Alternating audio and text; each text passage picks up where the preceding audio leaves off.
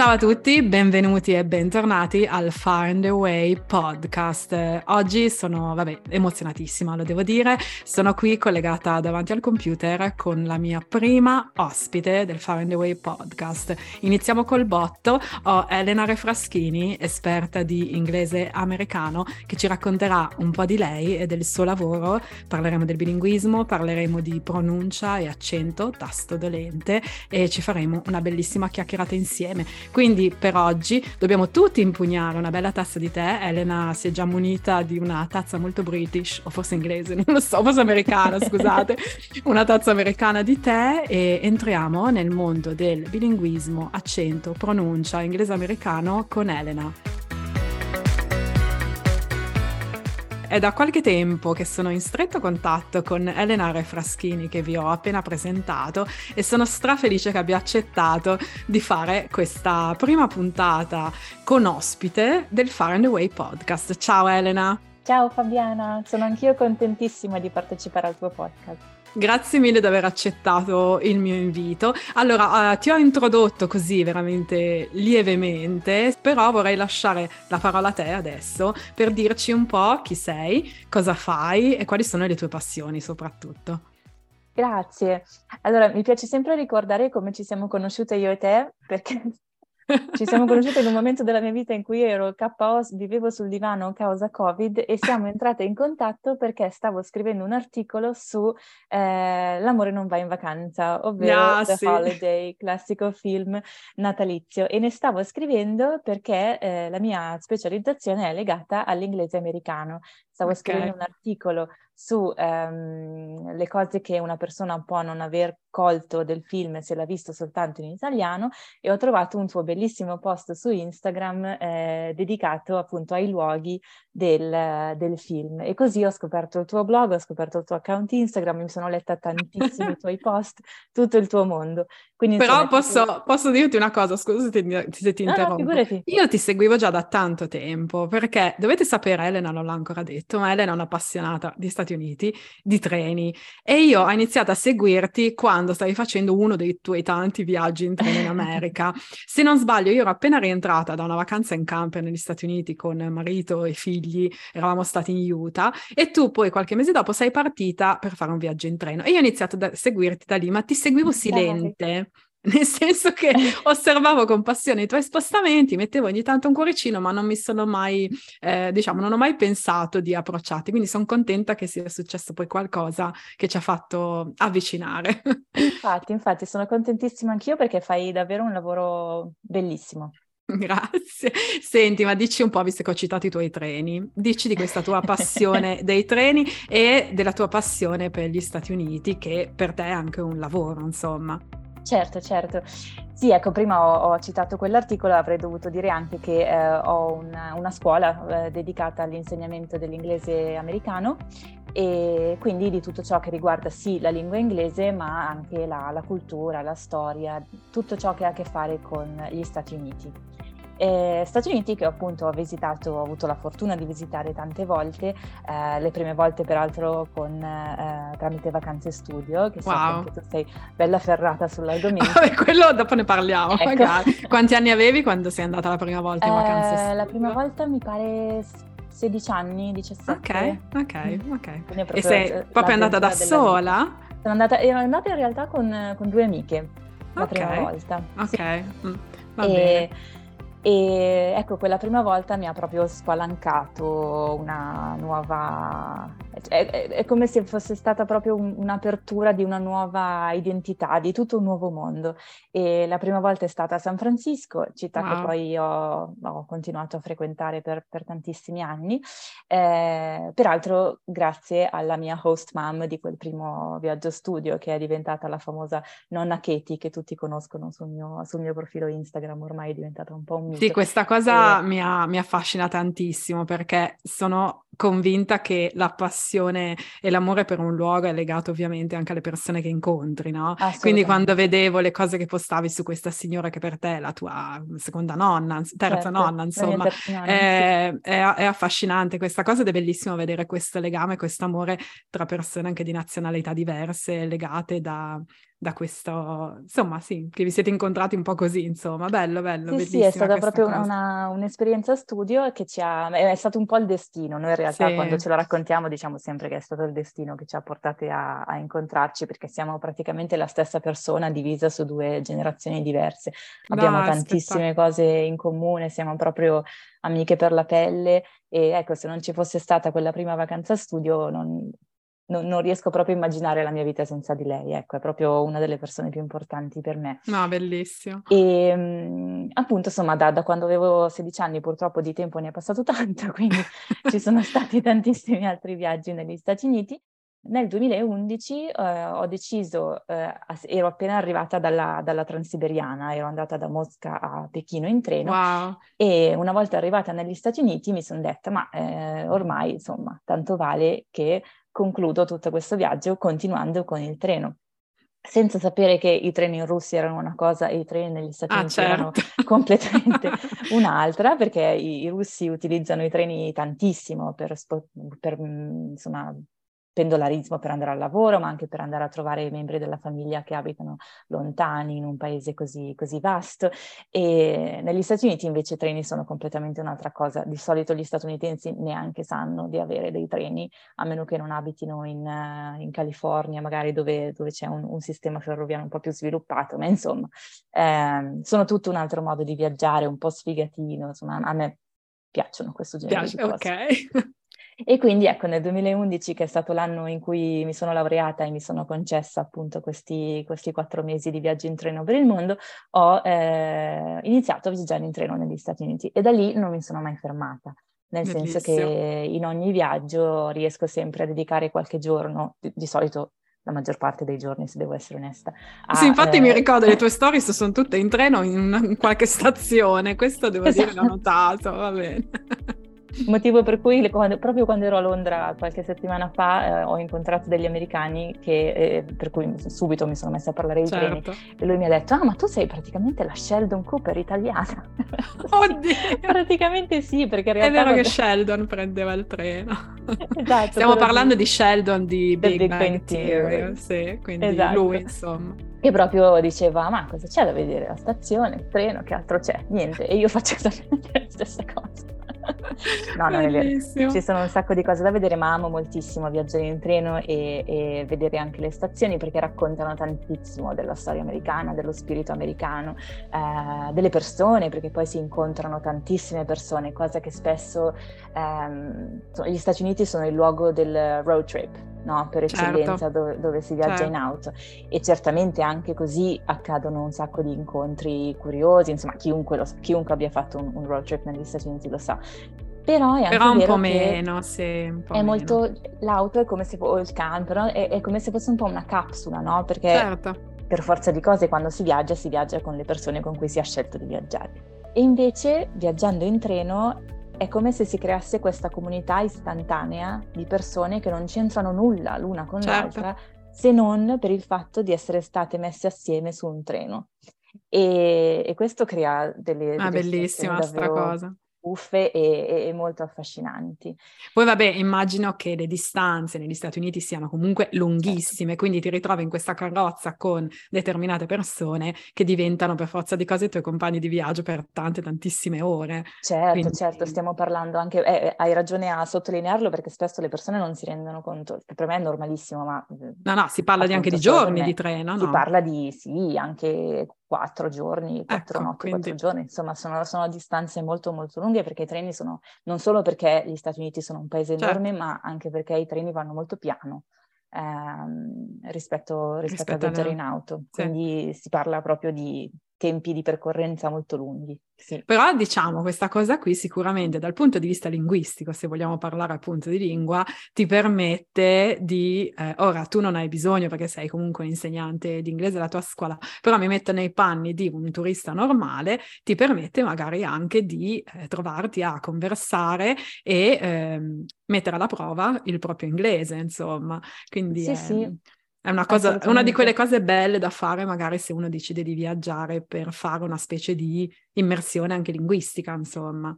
Certamente, ed è stato infatti proprio in occasione di quel viaggio di cui parlavo prima eh, che mi è venuta l'idea di creare ah, una dai. scuola che fosse dedicata proprio all'inglese americano, perché mi sono accorta che ehm, dialogando banalmente con tutte le persone che c'erano nel mio vagone, c'era tantissimo che traspariva attraverso le parole che loro sceglievano per raccontare le proprie storie, che andavano oltre semplicemente il fatto banalmente diciamo linguistico che stessero parlando in inglese. C'era tutta una serie di riferimenti che avevano a che fare con cose nello specifico americane, loro... di ah, argomenti okay. che sceglievano di, di, eh, di condividere con me, che avevano a che fare con cose americane e non per esempio, che tu conosci bene, britanniche. E quindi lì ho detto, ma eh, secondo me ci deve essere un modo per condividere tutte queste storie che io avevo dovuto, per forza di cose, mh, esplorare da sola, certo. appunto, prima nei miei viaggi linguistici, poi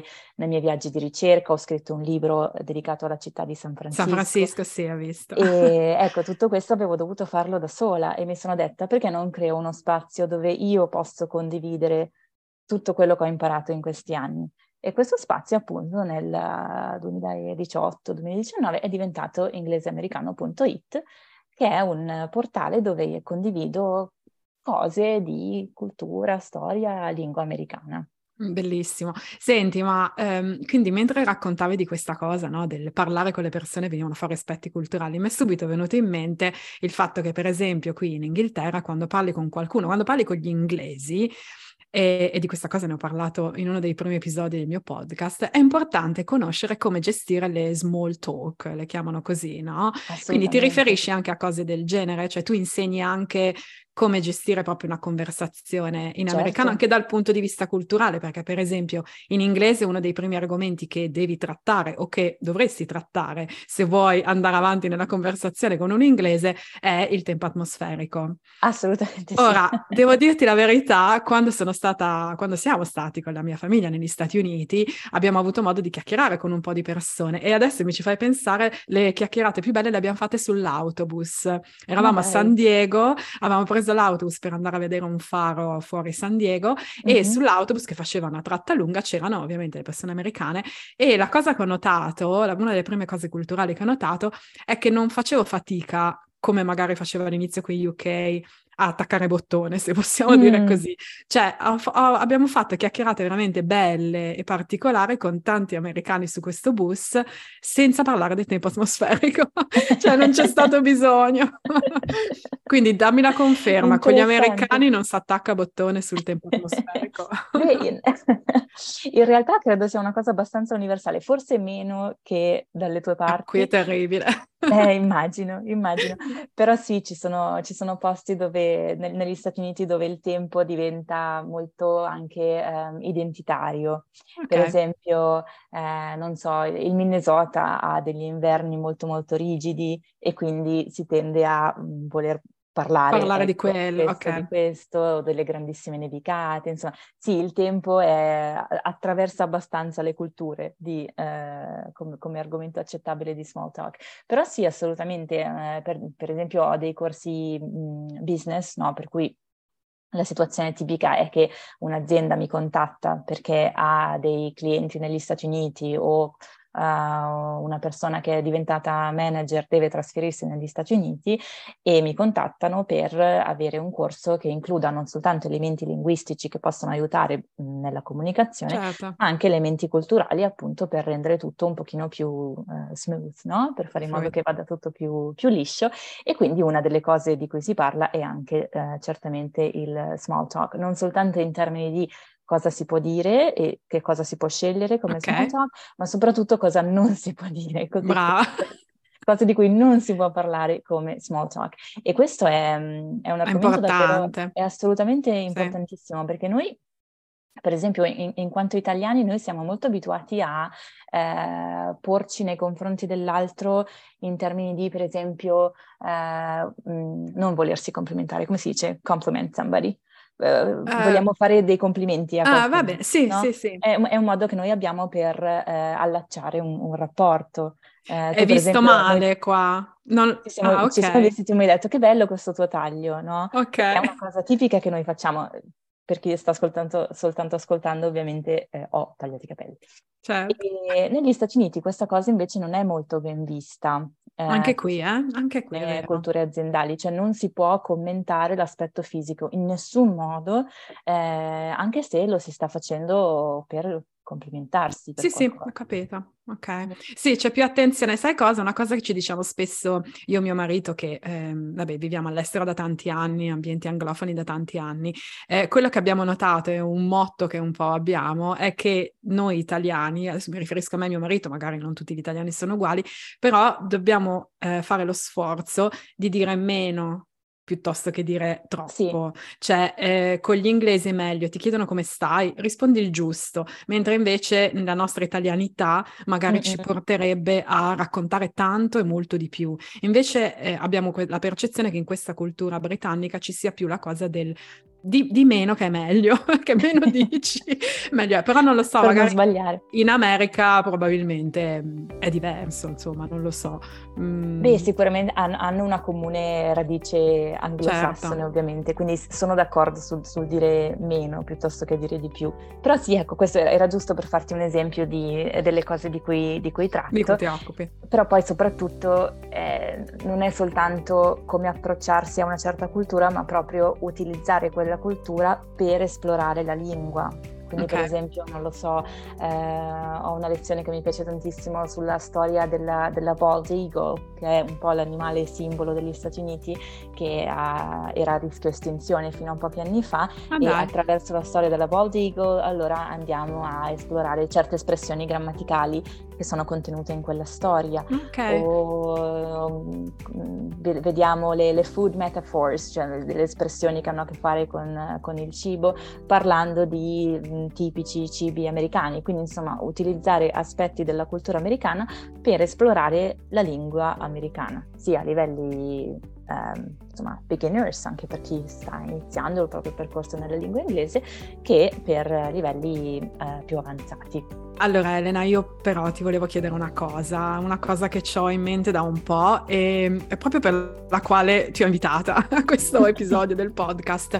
Ci puoi illuminare sulla differenza tra pronuncia e accento? Perché diciamocelo, per noi stranieri che eh, viviamo all'estero, soprattutto in paesi anglofoni, ogni tanto sentiamo il peso nostra, del nostro accento, ecco. Cioè eh, magari qualcuno ci fa notare, ah, sentiamo l'accento Devo dire a me capitava molto in Francia, i francesi avevano la tendenza di dirmi oh non tanto petit accent italien, cioè dovevano sempre farmi notare che nel mio parlare francese, e premetto, francese era la mia lingua madre perché sono certo. nata in Francia ed è stata la mia lingua per i primi quattro anni, avevano la tendenza a farmelo notare. Qui in Inghilterra devo dire agli inglesi molto meno, Anzi, non mi è mai successo che mi facessero notare l'accento. Non so se è una cosa culturale legata al fatto che fare notare l'accento magari può essere discriminatorio, non lo so, però qui non mi è mai successo, ma io personalmente lo sento un po' come un peso, quindi immagino che magari anche tu nelle tue lezioni di inglese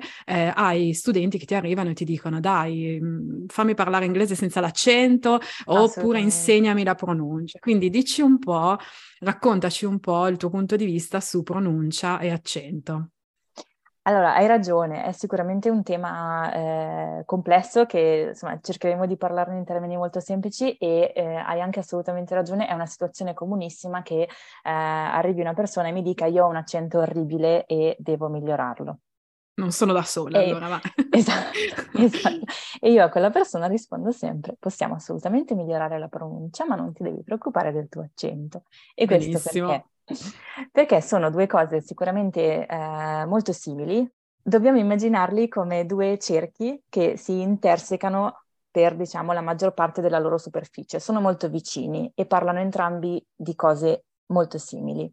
Si tratta però di guardare una issue, una, questa questione, da due punti di vista diversi, ovvero la pronuncia ha a che fare con come le parole in inglese dovrebbero suonare. Per farsi Sono... capire, quindi. Esatto, per rendere okay. la comunicazione mh, chiara e di successo tra persone.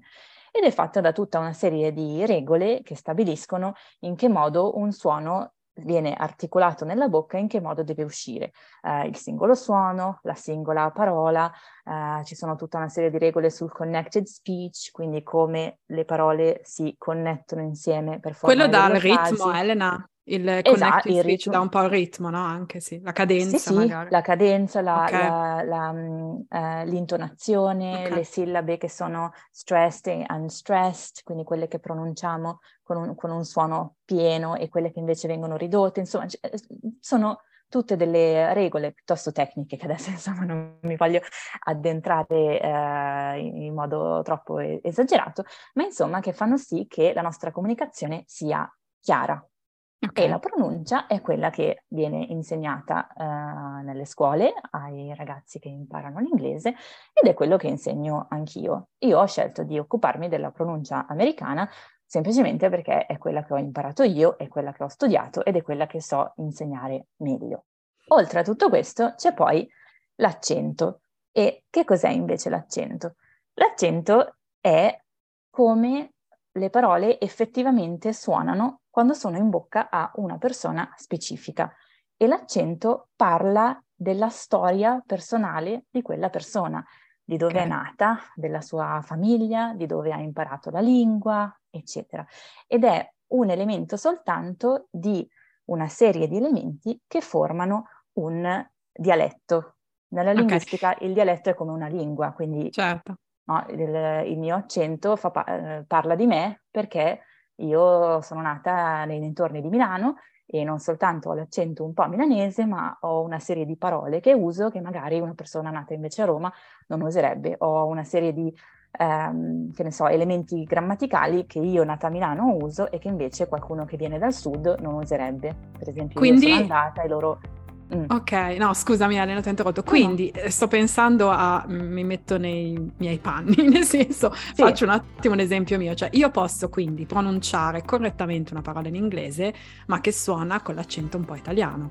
Esattamente, esattamente. Finché quella, pro- quella parola sarà pronunciata correttamente, verrà capita, Ok, anche se c'è un pochino un colore italiano. accento italiano, perfetto. Quindi, per esempio, guarda, la tipica, la R, che, che noi diciamo in un certo modo, se io pronuncio la parola car, che dovrebbe finire con una certa R, appunto non voglio in- addentrarmi troppo in termini tecnici, ma io la pronuncio car con la R italiana, io non ho questo problema. no, no, certo, immagino, immagino. Scusa. Però non sarebbe comunque un grandissimo problema perché tendenzialmente capita. verremmo capiti lo stesso. Sì. Certo.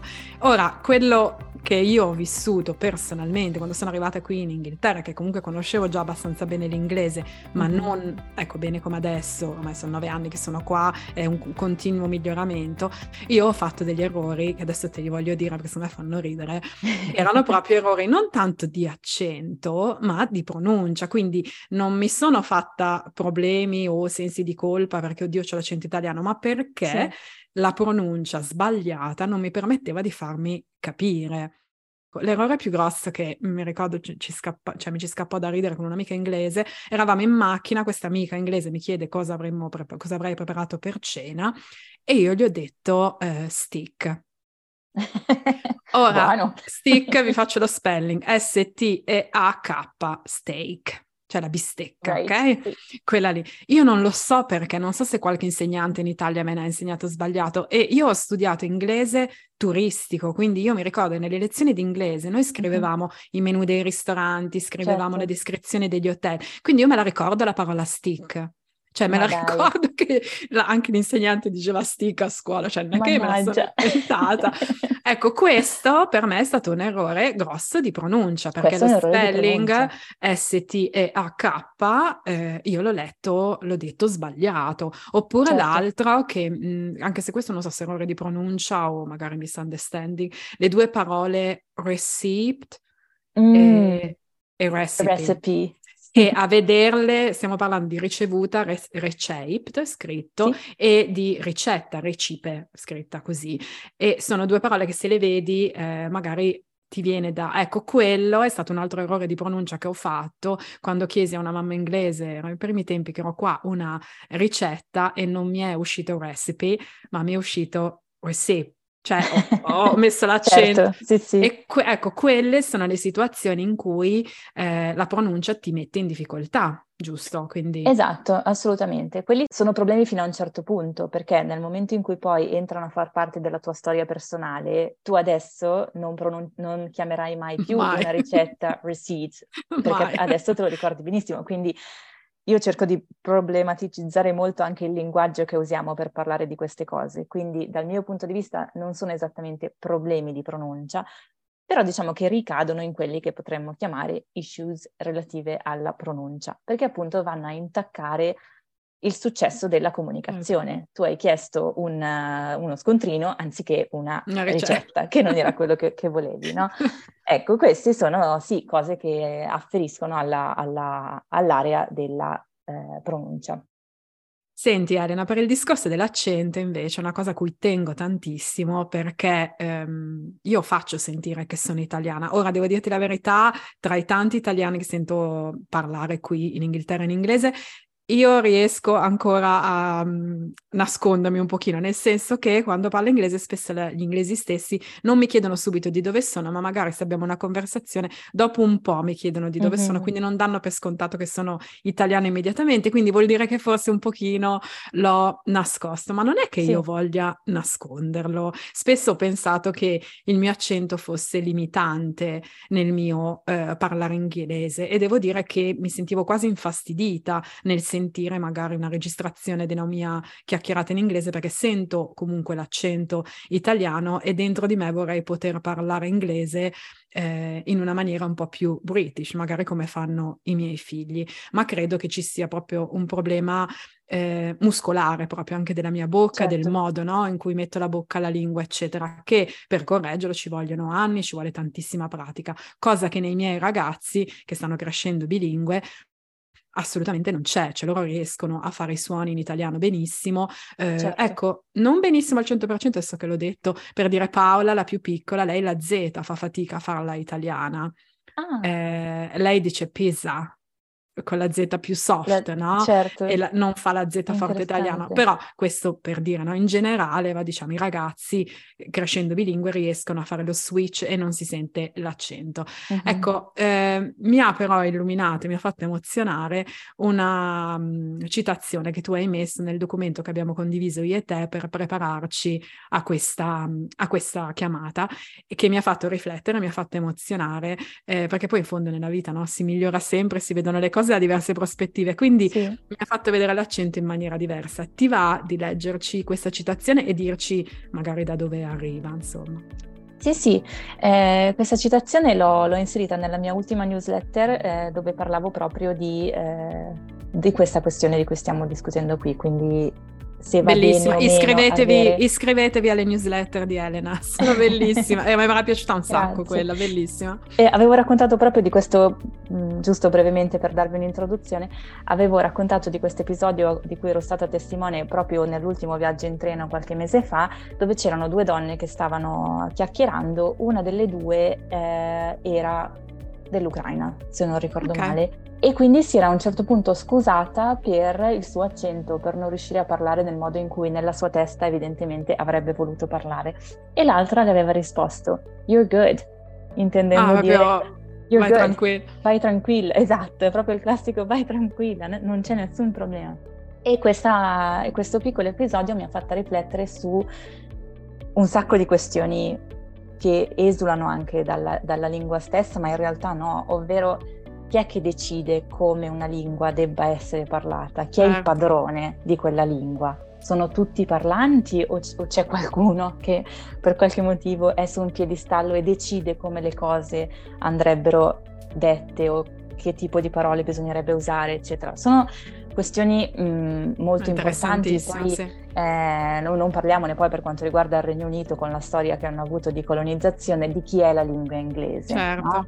Per esplorare un po' queste questioni avevo letto un eh, documento scritto da una avvocata eh, statunitense eh, che adesso vi, vi riporto qui un, insomma, un, un, piccolo estratto di questo saggio che aveva scritto dedicato alla discriminazione linguistica nei tribunali statunitensi. Ah, è bellissimo, faccio la premessa, quindi mettetevi comodi, sono 5-6 righe, però veramente ascoltatelo concentrandovi perché è molto bello. Ogni persona che legge questo articolo ha un accento. Il tuo accento porta con sé la storia di chi sei, di chi ti ha preso in braccio la prima volta, di chi ti parlava durante l'infanzia, di dove hai vissuto, della tua età e delle scuole che hai frequentato, delle lingue che parli, della tua etnia, delle persone che ammiri, di quelle a cui tu associ, del tuo lavoro e della classe sociale a cui appartieni. I fili della tua vita e della tua identità si intrecciano nella tua pronuncia, nelle espressioni e nelle parole che scegli di usare.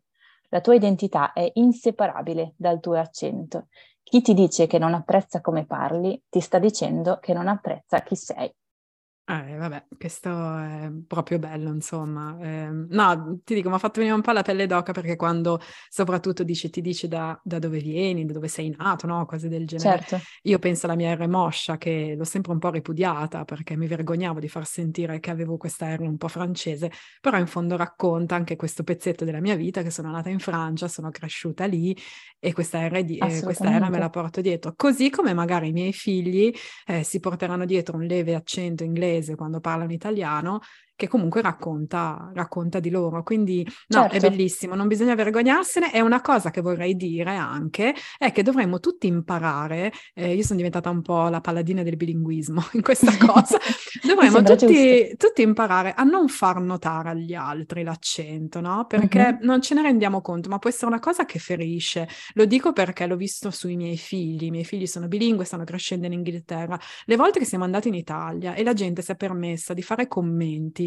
al lieve accento inglese che magari Paola ha quando parla, voi non avete idea della ferita per Paola, perché Paola si sente al 100% certo. italiana, certo. vorrebbe sentirsi come tutti gli altri che parlano italiano perfettamente, ma ovviamente non è possibile perché il suo italiano viene da eh, esperienze di vita fatte in casa nostra, cinque certo. persone che le parliamo italiano, quindi non può essere uguale a un italiano, all'italiano parlato da un bambino in Italia. Però queste cose la feriscono, quindi veramente certo. quando ci certo. troviamo a parlare con gli altri, ma mi riferisco anche ai dialetti, eh? cioè non c'è bisogno sì, sì, le...